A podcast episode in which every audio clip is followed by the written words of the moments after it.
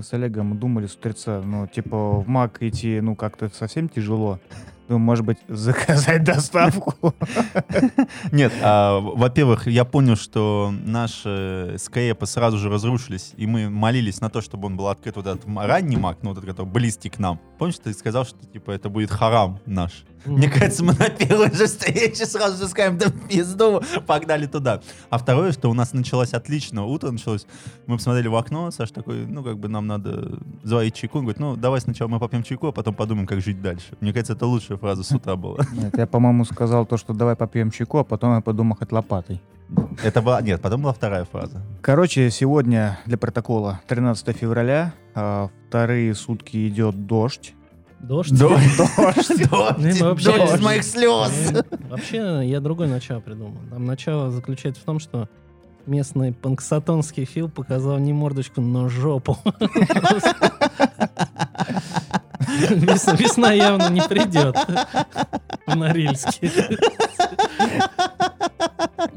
Такой у нас, у нас собственный путь и собственный день сурка, да? Да, Вот это вот реально день сурка. Вот, а вообще, когда вчера возвращался с работы вечером, меня восхитили вот эти э, целина снежная и вот этот поземок, который нес, э, Целина, позем, ни хера себе тебя пробило. да, нес снежные хлопушки мне в лицо. Ну, конечно, красиво было. И вот это освещение в городе, где часть района старая, и там еще, ну, фонари уличные дают желтый такой цвет. И плавно переходящий вот это в люминесцентные какие-то градации. Там тебе прис- присунули, как, как Цою в подворотне. Знаешь, мне кажется, было достаточно холодно, что это физически бы не получилось. Ну, нож бы лопнул.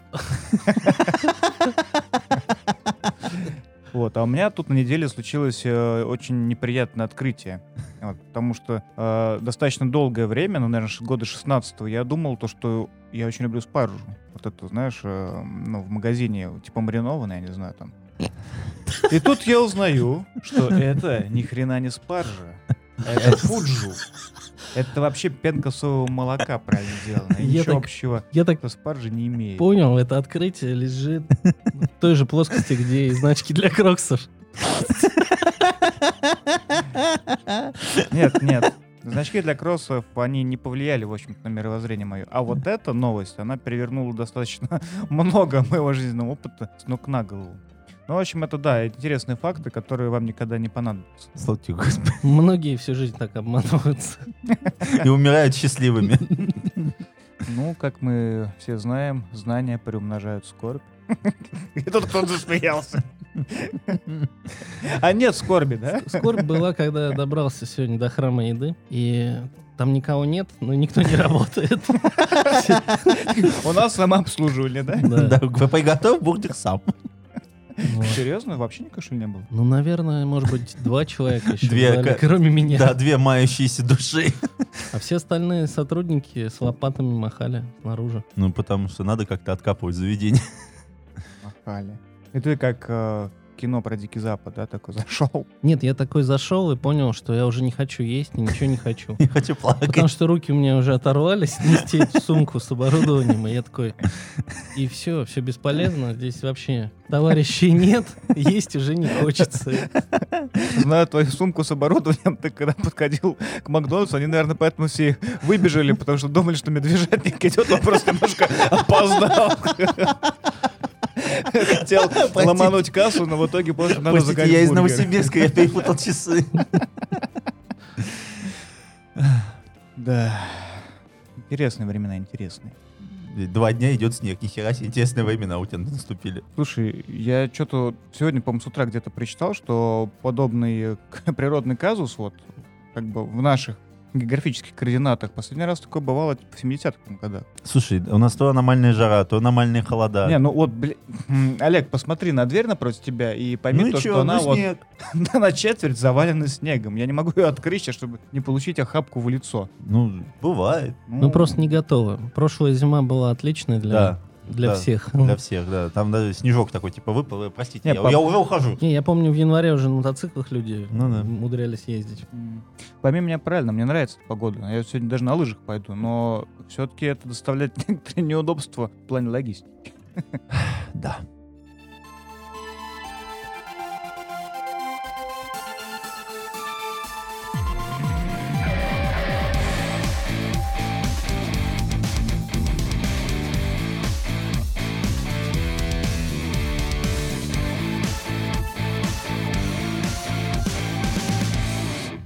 Доброе утро, друзья! Сегодня в 26-м выпуске нашего подкаста «Плотные Бон Иваны» мы обсудим тех людей, которые были очень влюблены в алкоголь. И поможет нам в этом... Трезвенник. Вот это бутылочка утреннего виски. Он обманывает вас, не верьте. Да, это максимум чай с травами. Ну, конечно, я после прошлого выпуска перестал приносить на стол, потому что вы на меня смотрите, как не знаю кто. Потому что как уебок Ну- был. Ну-ка возьми, проверь, что он там налил. Окей, ладно. А, значит, э, наше путешествие начнется с обсуждения книги Оливии Лэнг. А, называется она «Путешествие к источнику эха. Почему писатели пьют». Вопрос в том, откуда мы нашли эту книгу. Вот я не совсем понял. То есть откуда она вообще вылетела? Смотри, у него стоит э, автофильтр пьянство и писательство. И вот появился на, на небосклоне. Да, и как только попадается книга, где обе темы сходятся, то все сразу приобретается. Колокольчик начинает звонить. Позвякивать. Не, на самом деле, как я выбираю в целом книги для покупки, это странный механизм, я сам не очень понимаю. Ну, для иллюстрации этого эффекта я могу рассказать историю, когда я купил трехтомник, причем отличный Трумана Капотта. А, Это было лет 10 назад, может даже чуть больше. Я тогда понятия не имел, кто это, и более того, я думал, что «Завтрак у Тиффани» — это фильм что-то типа, знаешь, дневников Бриджит Джонс, Ну, что-то такое девчачье, короче. А так А, Но когда я скользил взглядом по полкам еще у тех книжников, которые уже которых уже там нет, Да, в общем книжников нет. да, я увидел Трумана Капота, что-то в голове у меня щелкнуло, какие-то давние воспоминания или обрывки фраз у меня срезонировали в голове, я такой, надо брать. И купил. И вот я очень рад спустя там десяток лет, что я тогда их купил, потому что сейчас очень трудно достать. То есть ты сейчас А. говоришь о том, что ты увидел надпись «Почему писатели пьют», и у тебя щелкнуло. Ну, щелкнуло у меня давно на эту тему. Вот. Щелкнуло у меня давно в суставах. Да не, я, я просматривал что-то какое-то из э, новостей то ли Горького, то ли там э, Лайв Либо, то ли еще каких-то книжных ресурсов. Вот, увидел, э, да, как правильно заметили мои коллеги, сочетание Слов. бу- бухла и писателей. Я такой, о, надо почитать. А, ну, кроме этого, я слышал об Оливии Лэнг раньше, потому что на русском у нее вышли две книги еще. Это «К реке» а, и книга об одиночестве. Про, про пьяных моряков речных. Особый вид. Это особый вид. были мои заметки. Мы, да, маячок, маячок азиатичный. Ну, начать можно с того, то, что Оливия Лэнг — это британская писательница. Она 70 77 года рождения, и это, ну, И важно рост для у нее понимания. 172 сантиметра, а вес 54 килограмма. Хотел бы еще и другие параметры узнать. И тут как в песне Пурден, ведь моя мечта это просто 90, 60, 90. Ну вот как, как можно с вами говорить о вообще О хронологии писателей? Я, я не понимаю. Ну ладно, тем не менее. а, у нее было непростое детство и юношество, как это следует, э, ну, косвенно, наверное. А иногда она прямо об этом говорит в книге, что у нее были проблемы с алкоголем. а, и стиль ее написания, он, наверное, напрямую заимствуется из э, ее ранних э, работ. Как это правильно объяснить? В общем, достаточно сильно пометал ее жизнь. Она работала и главным редактором книжных обзоров там в обсервере, и э, участвовала в э, некоторых э, аннотационных работах каталогов, ну и э, прочих-прочих работ, связанных э, с умением складывать э, слова во фразы в сфере журнализма. Э, Эти три книги, которые у нее вышли на русском языке, они представляют из себя некоторые эссе на определенную тематику. Ну, если смотреть на книгу «У реки», это Вирджиния Вульф. Если смотреть э, на «Источник эха», это, наверное, в первую очередь Хемингуэй с Фиджеральдом. И вокруг них начинает плести вот свое расследование. А в книге э, ну, «Почему писатели пьют», «Шествие к источнику эха», она очень классно прошлась э, по жизни череды писателей, Шестерых. шестерых в основном, Это да. Фрэнсис Скотт Фиджеральд, Эрнест Хемингуэй, Теннесси Уильямс, Джон Чивер, Джон Бирмен и Реймонд Карвер. Ты понимаешь, почему я открыл страницу? Потому что у меня вот так есть. А, Я так понимаю, что, в общем-то, она прошлась по тем писателям, которые подарили российскому читателю э, серию «Золотая классика». Да. Вот, но Потому что 20 век. я бы сказал то, что читать эту золотую классику мне захотелось после прочтения книги снова, потому что я на нее посмотрел совершенно другими глазами. Когда ты э, моложе, ты мало что знаешь о потерянном поколении, которые как раз эти писатели несли это, этот крест, как бы людей, которые вернулись после Первой мировой войны и не знали, куда себя деть. Вот, и вот эти года, там, 20-30, соответственно, ну, 30-е это уже начало ну, десяток лет э, Великой депрессии. И все это нашли, нашлись в этом всем отголоски, конечно, в литературе. Вот, причем, э, ну, если ты читаешь того же Фиджеральда, да, ты можешь видеть совершенно другие вещи, которые близки лично для тебя, и, ну, о которых ты знать не знаешь, пока ты не прочтешь историю его жизни. И то, как они все дьявольски пили, и сколько бед это принесло, но при этом а, без этих бед, возможно, бы не было той э, красоты языка и эмоций, которые, ну, ради которых мы, наверное, все это и читаем. Ну, я бы сказал, что каждая... Ну, то есть книга разбита на шесть историй. Это понятно. То есть шесть авторов, шесть историй. Оливия рассказывает краткую биографию писателя, наброски для того, ну, то есть там, как жил, где учился, все вот это, чтобы, если левый читатель, который не знает этих авторов, понял, чем он важен для литературы, и затем она начинает методично э, разбирать, как личность деградировала во время его алкогольного, так сказать, делирия. То есть она достает грязное белье с помощью архивных дневников, писем друзей, коллег, э, дополнительных писем, которые они писали там женам, детям и так далее. А, И, по сути, получается, что книга может занять тебя не столько даже тем, как она и что это рассказывает, а количеством ссылок, которые она приводит, потому что на каждое заявление, которое написано в книге, имеется своя собственная ссылка, которую можно посмотреть, там она референсная, все отлично. Но проблема в том, что она, как писатель, достаточно средненькая вот для меня лично, потому что все вот эти вот исторические справки, перебивающиеся между авторами, она, по сути, сделала еще дополнение, это ее приключение, то есть она еще поехала по местам славы этих людей, она поехала на поезде по Америке. И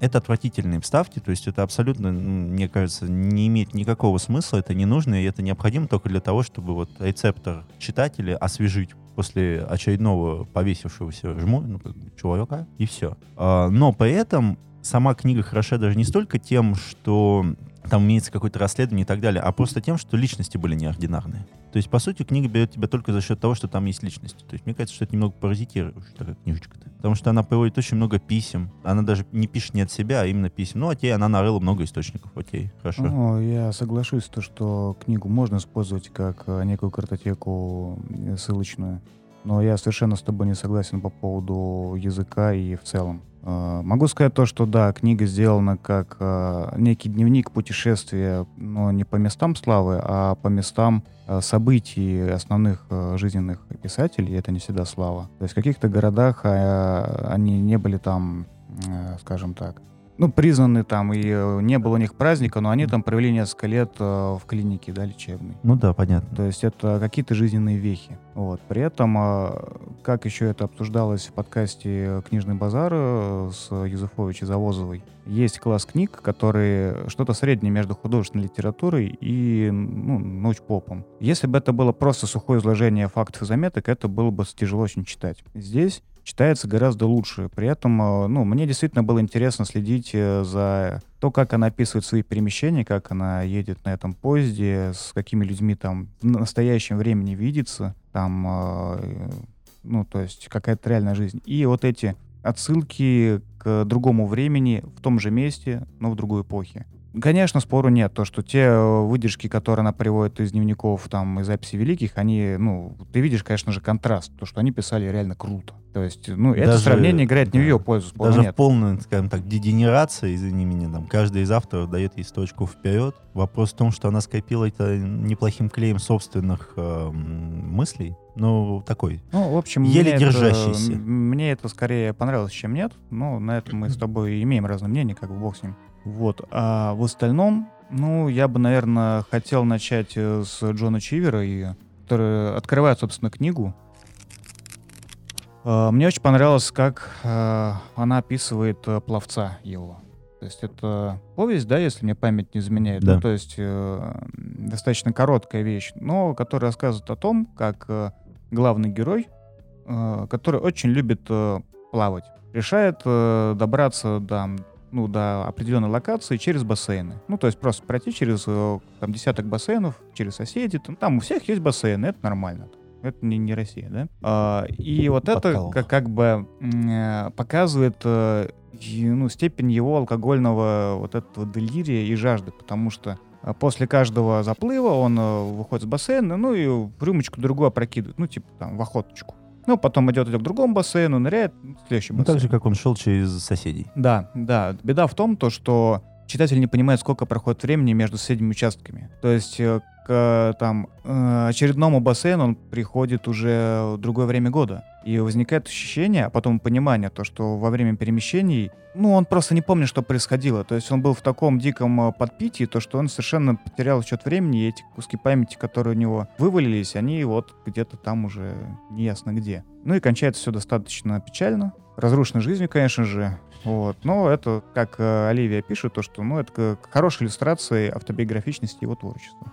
Но, к счастью, как раз Чир, по-моему, смог побороть свой алкоголизм. Единственный, кажется. А, да, который сказал то, что я так и останусь алкоголиком до конца своей жизни, но я в завязке.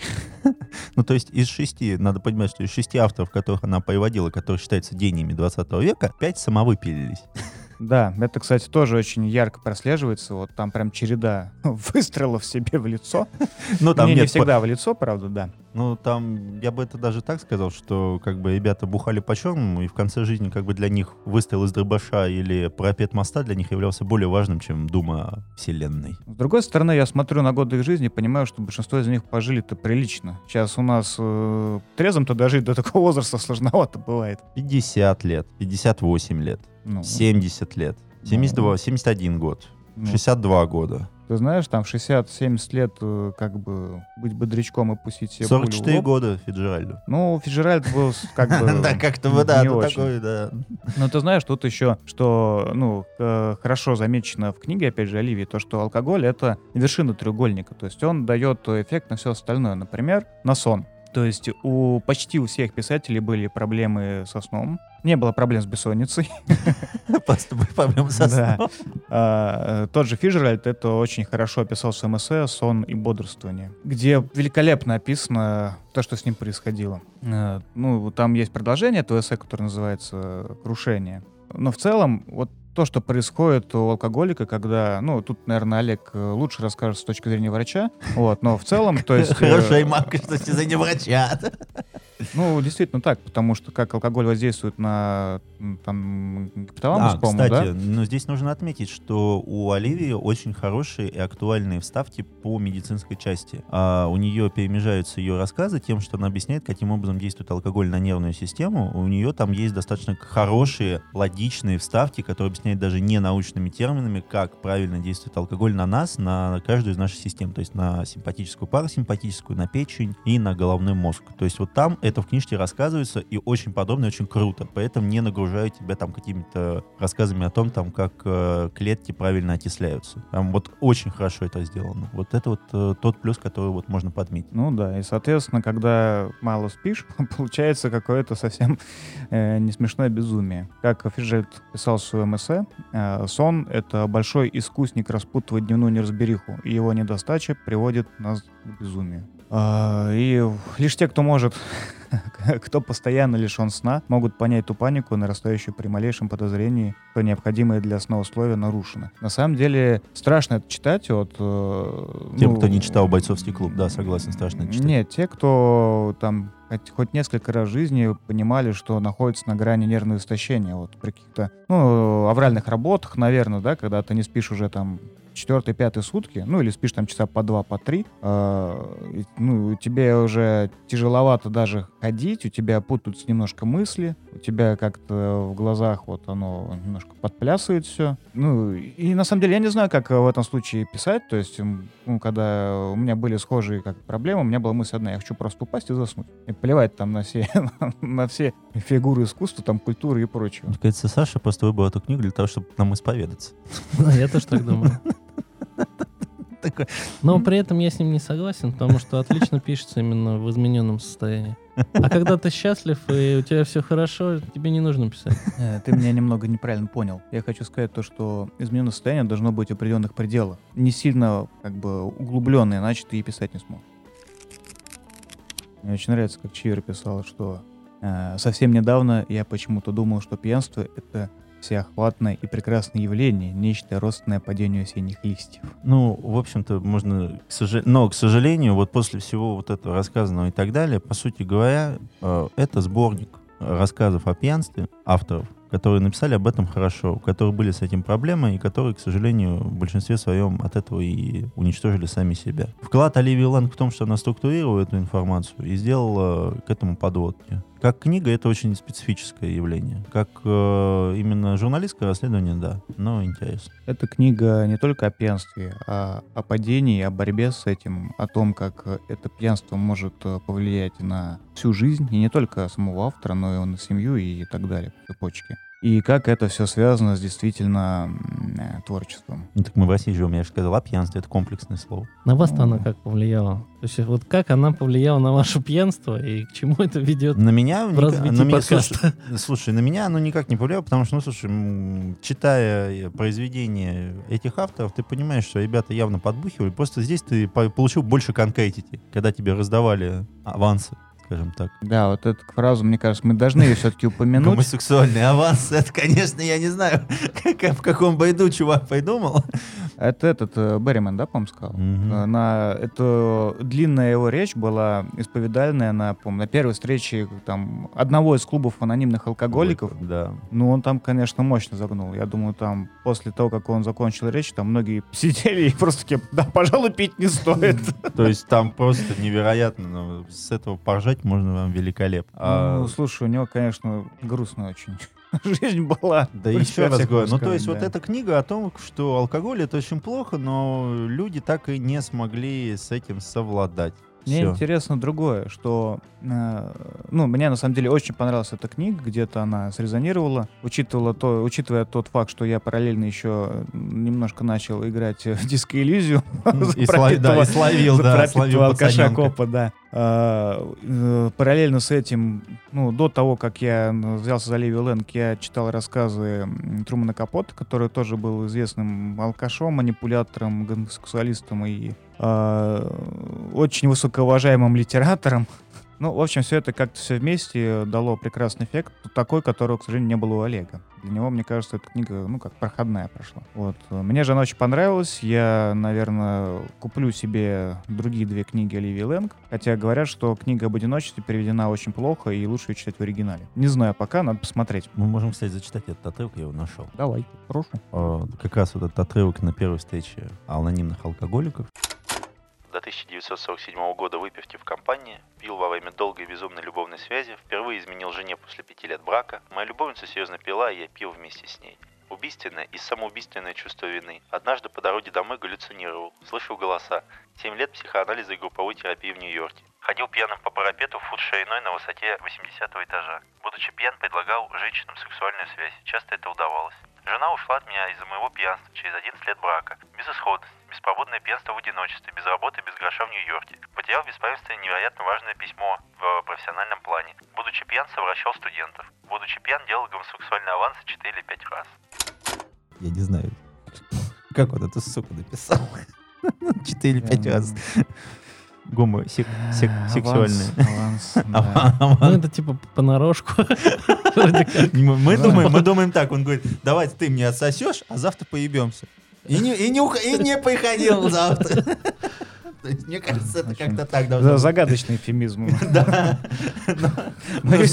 Поэтому нужна книжка, которая объяснит мне этот феминизм. И почему писатели делают гомосексуальные авансы. Эссе. Эссе.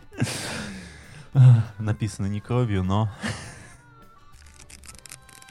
Книгу можно рекомендовать только тем, кому нравятся писатели 20 века.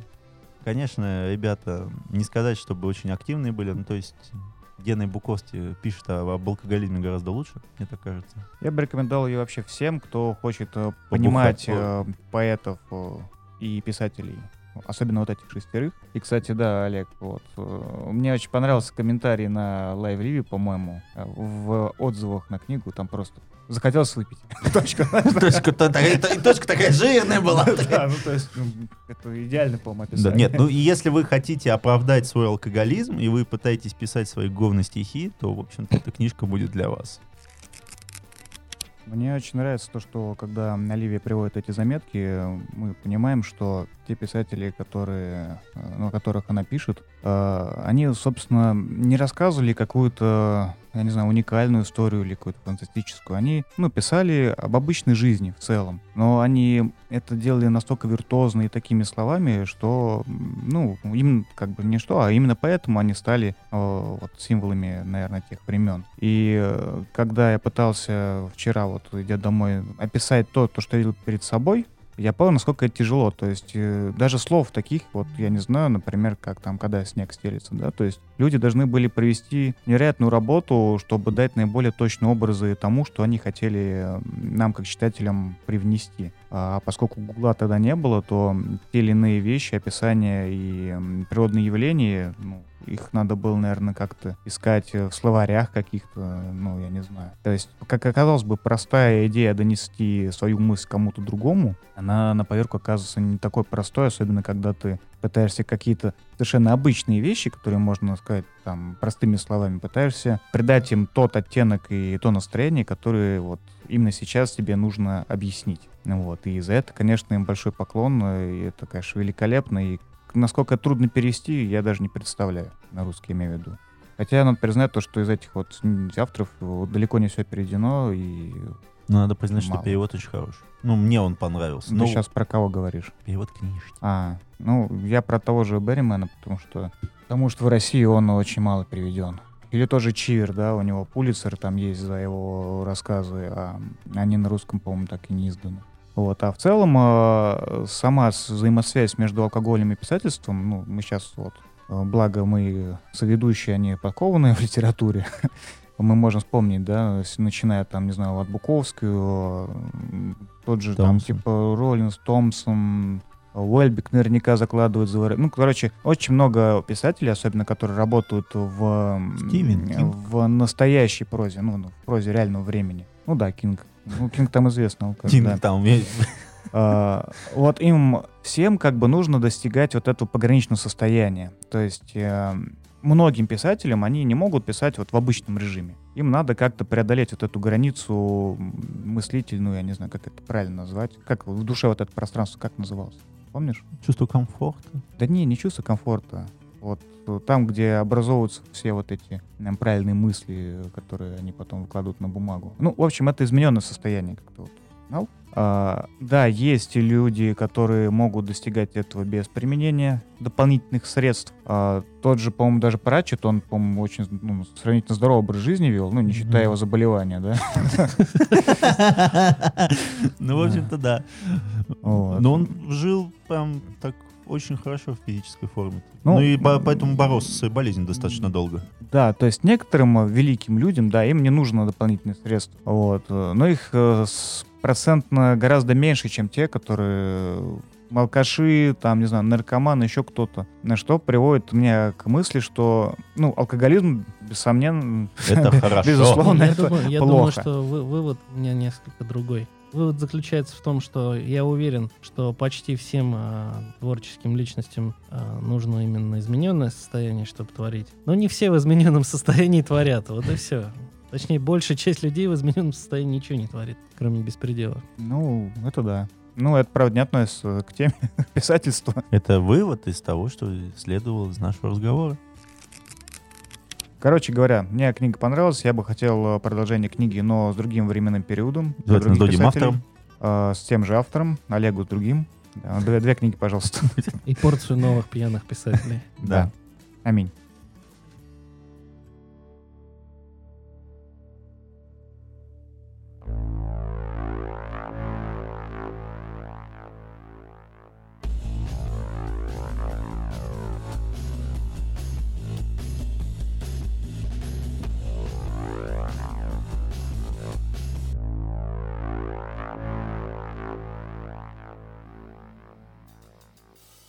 В общем, когда э, мы готовили тему подкаста, решили, что давайте-ка мы шрапнелю бахнем. И помимо Оливии Лэнг, Олег э, взял у меня Генри Роллинза. Э, и очень мне рекламировала Чака Паланника, его книгу э, публицистическую «На затравку» называется, да, она? Да. Э, но я ее прочитать не успел. Вот, поэтому они будут говорить Сайп с Олегом. Я буду так поддакивать. Будет так говорить Олег. И Сайп будет что-нибудь вставлять. Вот. Наверное, мы начнем с э, Генри Роллинза, потому что он отлично перекликается с выходом второго тома Трансметрополитена. О, да. И все это купе с э, обстановкой в Москве, да и в России в реальном времени очень э, сильно резонирует, так что прям страшно. Но не будем о грустном. Давай, А Олег, теперь перейдем. поясни за связь между трансметрополитеном и железом. А, дело в том, что в Трансметрополитене, вот сейчас, когда вышел второй том в России, это, соответственно, как раз арка политической предвыборной кампании и в то же самое время арка того момента, когда Спайдер Иерусалим находится как бы перед вот этим выбором, что ему необходимо либо полностью закидываться наркотой и оставаться в городе и продолжать писать гениальные статьи и книжки, либо ему нужно уже уйти и абстрагироваться от человечества вообще. И вот это метание героя, когда он понимает, что каждый из персонажей, который, ну, то есть вот на выборах, которые проходит, каждый из персонажей полный мудак, ему просто не, он, не- у него нет меньших зол даже. И когда он просто тихо ненавидит вот это все общество, которое его окружает, ему нужно, чтобы его ненавидели, чтобы он мог писать. И концовка от Эбби, ну, то есть уже там четвертая вот этой главы, это, конечно, очень перекликается с Роллинзом про то, как он не интегрирован в современное общество. Для меня это так.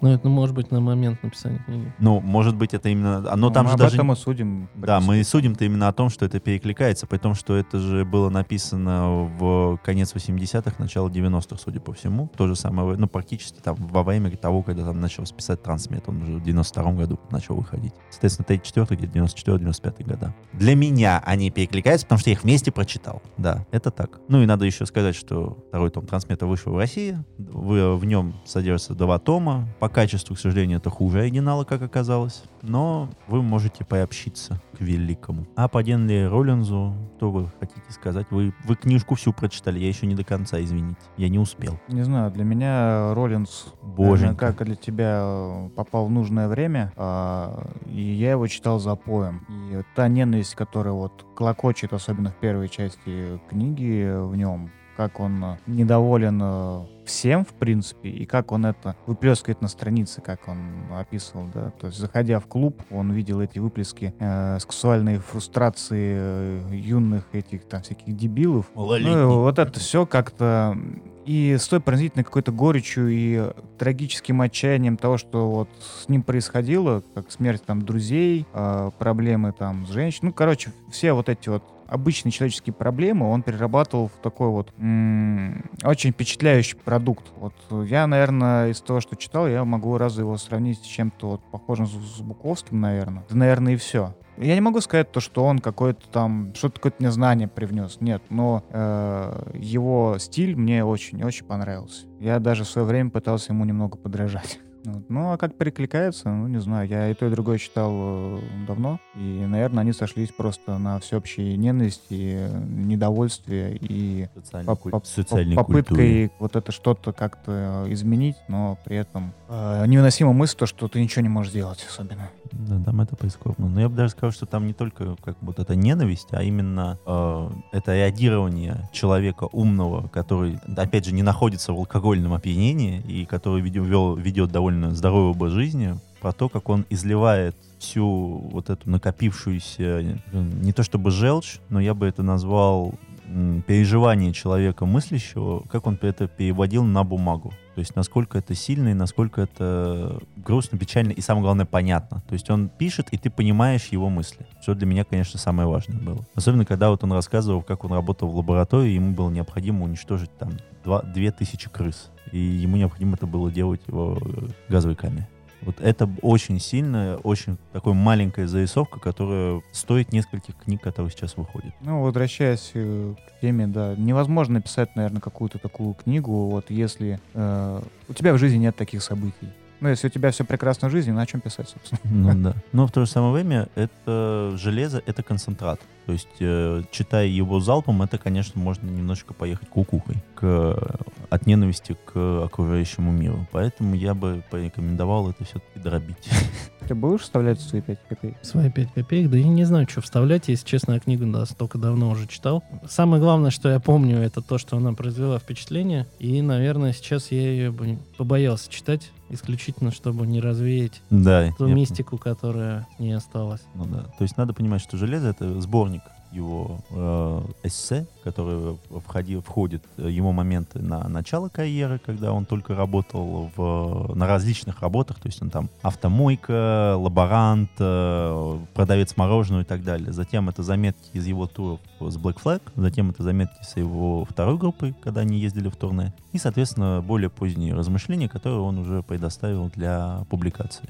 И после этого, соответственно, ну, после того, как он начал выпускать эти книжки, соответственно, ему сказали, что ему бы надо бы сделать издательство, и он его сделал, а, просто назвав его датой своего рождения, что достаточно интересно. А, в итоге сейчас, я так понимаю, он зарабатывает тем, что у него есть вот это небольшое издательство, он зарабатывает выступлениями, у него все в порядке. А и причем выступлениями не с Black Flag, а своими как бы... своими, ну, можно сказать, стендапами, да. да. И это одна из лучших версий стендапов, в которых люди особо не смеются, а именно он дает пищу для размышлений, что приятно. К сожалению, на русском языке переведено совсем немного, но все, что есть, можно послушать и приобщиться к этому замечательному человеку специфической наружности. Ну, так же, как и на русском, вышла только одна его книга, вот, собственно, «Железо». И то сейчас ее то хрен найдешь. Ее а, не- нереально найти. Она была издана давно и распродана, потом была допечатка, даже, по-моему, без указания тиража. И продавался фаланстрит, что-то ну, там, когда я еще успел купить бумажную вер- версию. А теперь все, ее, ну, официально ее вообще не купить. Только с рук где-то там, да. Только скачать. Что странно, ну, ну, то есть какой-то такой, он вроде бы и есть, и вроде бы нет этого писателя. Очень ну, странно. знаешь, он как был в андеграунде, по сути, так и остался. И это хорошо, я считаю. Наверное, да. Не нужно, не, не Потому нужно- что группы нет, и ну, она, конечно, известна, но абсолютно исключительно тем, кто интересовался. Ну, слушай, там у них максимальный сбор был 2000 человек. М, Вот именно. Как бы концерты, а концерты они собирали, ну, там 2, там 2 500. Я вот сейчас, я вот сейчас, кстати, хотел нам поставить звучок какой-нибудь, а выяснилось, что Rolling the Band э, в Spotify один трек всего, и то это не известнейший там трек, а то есть это какой-то там побочный, то есть его просто не существует. В современном мире. Да, удивительно, как он вообще на русском попал. Ну, потому что я думаю, ну, мне кажется, здесь просто был энтузиаст, который захотел это сделать, и у энтузиаста были деньги, и он на это сподвиг людей. Ну, так как тираж весь распродан, то оно того стоило. А, ну и подходим мы к Чаку Паланику. Будем честны, у него произведения мне не нравятся практически никакие, кроме бойцовского клуба, к сожалению, потому что это грязь, садомия, разврат, и, к сожалению, это все топтание на одном месте. То есть у него есть интересная затравка в начале, но все это сводится к тому, что опять какой-нибудь подросток будет скакать на вульве шести, этой шестирукой богини. Это ужасно. Но в 2020 году вышел перевод его книжки, который называется «На затравку». А, И это очень необычная книга для автора, потому что там нет никакой грязи, а есть только множество приколов и рассказов о том, как он начинал писать и про его карьеру.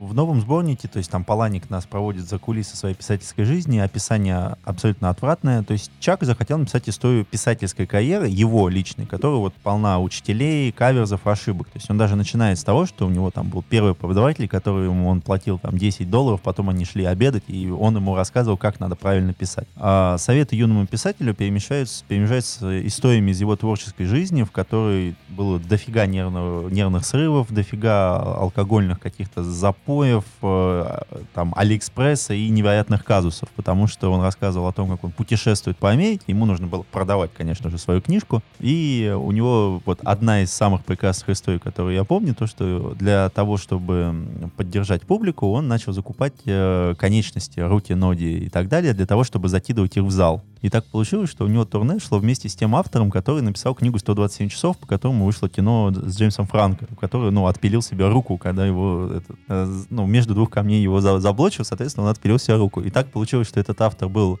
перед Чаком Палаником, и каждый день, когда поезжает автор э, в город, э, поезжает в коробке с руками-ногами. А, и, в же- и, ну, и в один день там, ну, написано, что, типа, Чаку Паланику. Они подумали, ну, какой-то автор, типа, и сказали, вам коробку, и отдают этому автору. Он открывает, а там руки-ноги написано, для Чака Паланика. Он такой... И он потом там, типа, звонит Чаку и говорит, ну, слушай, как-то не очень хорошо у тебя получилось. Э, И вот таких историй у него там дофига и больше. О том, что он там типа купил себе бутафорскую кровь, бутафорский опять же руки-ноги, кинул их себе в этот, э, ну, в машину на, в багажник, ну, соответственно, открытый багажник большой. И вот он едет по городу и понимает, что у него что-то вылетает. У него, короче, по всему шоссе вылетают руки-ноги.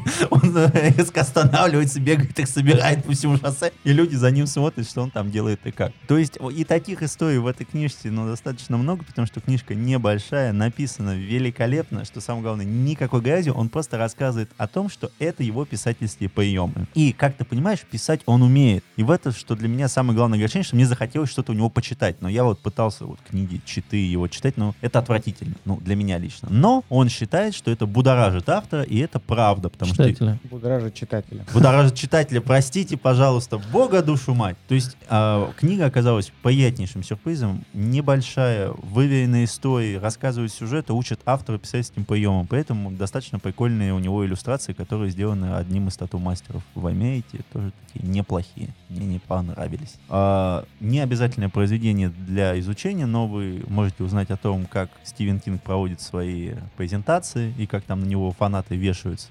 Там тоже просто Ну, ты великолепная бы история. рассказал, это классная история. Э, Ну, есть менеджеры, соответственно, у каждого из э, авторов крупных. И э, менеджер рассказывал Чаку, как проходит всегда презентация книги Стивена Кинга. То есть он говорит, что, ребят, без проблем, я поеду в любой город Америки, он абсолютно контактен, он говорит, но, ребят, должен быть зал не менее пяти тысяч человек, у меня должны быть четыре телохранителя по бокам, и мне должен кто-то накладывать компресс на плечо, когда я попрошу. Ну, и типа такие очень странные заявления. Типа, она такая, окей, хорошо, мы сделаем. И вот приходит... А, и не более трех книг в руки каждому из э, читателей. И говорят, ну вот мы приходим, а и, соответственно, один стоит сзади него, и если что, она готова прикладывать лед. И то есть она видит, что заполняется 5000 человек в зале. Все заполняется, все хорошо. И начинается автограф-сессия, когда он должен подписать эти книжки, и она видит, что рука Стивена Кинга, то есть там, где у него должна лежать ручка, у него уже огромная мозоль такая, прям толстая мозоль, которая вот готова вскрыться. И он подписывает какую-то очередную книгу, но это там был тысячный читатель, и мозоль раскрывается, и кровь заляпывает книжку.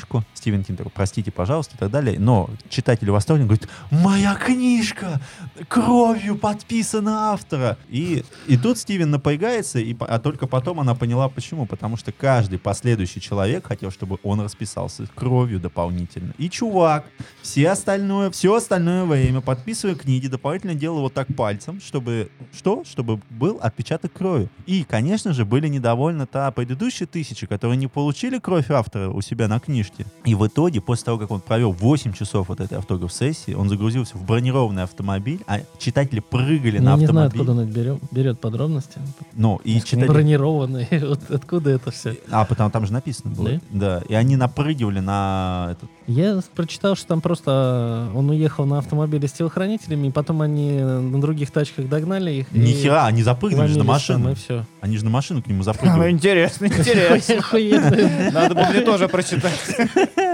Будет третий У взгляд. меня другая версия. Они ехали верхом на бронированном автобусе. Я вошел в раш, я тут пищу, а он, сука. Неприятно, да? Да. Вот теперь ты знаешь, каково это.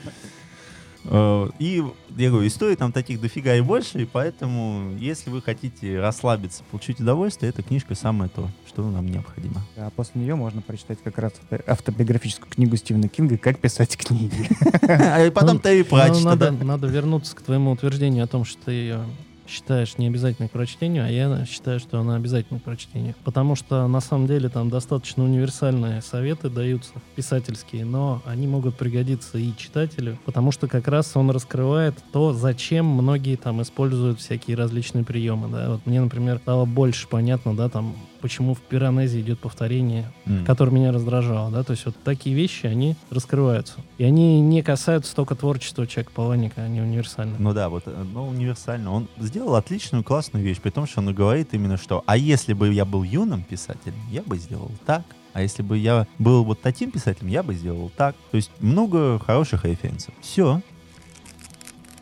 Не знаю, я могу еще добавить то, что я тут э, купил недавно м, книжечку Трумена Капота, вот именно его сборник рассказов, потому что короткая проза мне у него нравится больше. Называется «Призраки в солнечном свете». Портреты наблюдения. И там Труман как раз э, как э, такой кроткий эссеист, он э, описывает те места, где он был, там города, ну какие-то вот вещи просто окружающие. И через его призму восприятия это достаточно интересно. А учитывая то, что самая известная его работа это вообще, ну как это, журналистическое расследование, по сути, такое детективное. Мне очень нравится его как бы взгляд, как э, не как писателя, а как именно Человека. жу- журналиста и детектива. Да. Вот. э, Ну, если почитать вообще его жизни, то он, у него тоже забавная история, как он там э, в Россию с театром ездил Да. и был этим обозревателем одного из журналов, ну, как бы об этой труппе. Ну и вообще там много разных историй, в том числе и не очень приличных, учитывая его сексуальную наклонность. Там. И он тоже этот, А, да, он любил авансировать, я так понимаю. А, Ну, да, сдавал себя в залог. Вот, при этом э, он, ну, э, как э, признано многими людьми, он был э, весьма одаренный писатель. Не будем говорить гениальный, да, чтобы не обесценивать слово. А, Но он при этом э, оказался достаточно подлым. Вот, в плане ну, каких-то межличностных отношений, личных секретов и тайн. То есть для него было, ну, опять же, как я вот выч- вычитывал в разных статьях и там книгах, для него было до- достаточно обычным делом взять и в своей какой-то статье э, поднять грязное белье своего близкого товарища. Вот, ну, просто так вот взять и... Ну, то есть Да. мудак он был, короче. Да, да, редкостный мудак. То есть хороший писатель, но редкостный, редкостный мудак. Очень такая редкая комбинация в этой сфере. Да я бы уж не сказал, но это был сарказм. Да. Но еще не начал, да? Да, не, я там где-то половину уже Корешок прочел. посмотрел. Не, я же просто читал как раз вот книги из своей, своей трилогии, которую купил давно. А потом э, понял, что в них не хватает как раз э, ну, короткой прозы, которая мне очень нравится. И пришлось вот купить, потому что, ну, он сейчас тоже не особо популярный в книжных магазинах. Ну, Слушай, ты, ты же знаешь, что популярно? Мятная сказка, Сергей Лукьяненко и вселенная Сталкер. Риф. И Эйв, да. Мне кажется, Риф сейчас популярен исключительно на инстаграм-странице. Нет, он популярен Популярен- исключительно в этом подкасте. Чудно. Я так понимаю, мы зациклились. Ну что, на этом мы, на- наконец-то закончим этот вымученный выпуск, и будет нам хорошо. Да, с вами был я, Олег Вознесенский, Ага. Александр Леонтьев. Ага. Писатель. До Ага. свидания. Пока.